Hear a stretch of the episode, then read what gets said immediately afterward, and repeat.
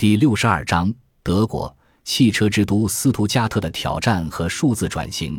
德国一直以来都是汽车制造业的领头羊，拥有全球深具竞争力和创新力的汽车产业，汽车产量仅次于中国、美国和日本，位居全球第四。德国贸易和投资委员会2018年发布的一份报告显示，德国汽车业产值在德国 GDP 占比高达 20%，贡献了欧洲 60% 的研发增长，占全球汽车业研发投入的1/3。德国制造的标签不是物美价廉，尽管德国会在国外建厂来降低汽车制造的成本，但是它永远将最先进的技术留在本国的核心工厂进行试验。因此，其领先的秘诀在于通过把握制造的核心技术和汽车的质量来维持高价销售，而高额售价又为其进一步研发提供支撑。作为全球工业的重要门类，汽车行业与工业生产方式的每一次进步与变革都密切相关。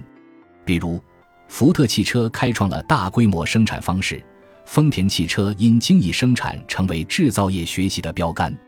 当下，汽车工业正迎来新一轮变局，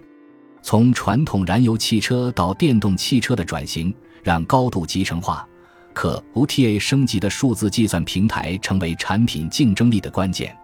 当下，主要汽车大国都已经给出燃油车禁售的时间表，美国电动车制造商特斯拉也来势汹汹。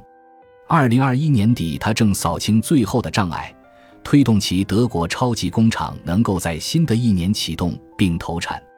老牌巨头在新浪潮里栽跟头的前车之鉴并不远。诺基亚的前 CEO 约马奥利拉2013年9月在宣布同意微软收购诺基亚旗下手机业务部门时说，我们没有做错什么，但是我们输了。来势汹汹的新浪潮里，德国汽车业正遭遇严峻挑战。以德国的汽车之都斯图加特为例，它的电动化转型就遭遇了两难困境，发达的燃油车产业某种程度上甚至成为电动汽车研发和生产的阻碍。但变革又迫在眉睫。斯图加特是德国汽车产业的缩影，依凭其产业集群的分工和网络化优势，这里曾占据世界汽车领头羊的地位。但新浪潮下，这些产业若要保持领先，就需要加大在新技术领域的投入，还需要改变产业发展的惯性，自己及自己的命。作为工业 4.0 理念的首倡之国，德国汽车产业的工业 4.0 转型已经开始。当下，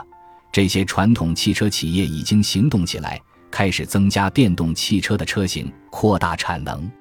至于他们能否完成这一挑战，还有待时间验证。德国斯图加特汽车产业的命运，某种程度而言，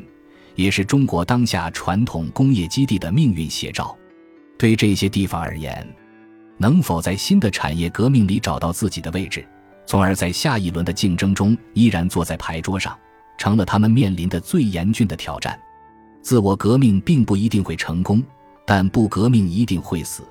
这就是数字时代里老牌巨头们悬于头上的达摩克利斯之剑。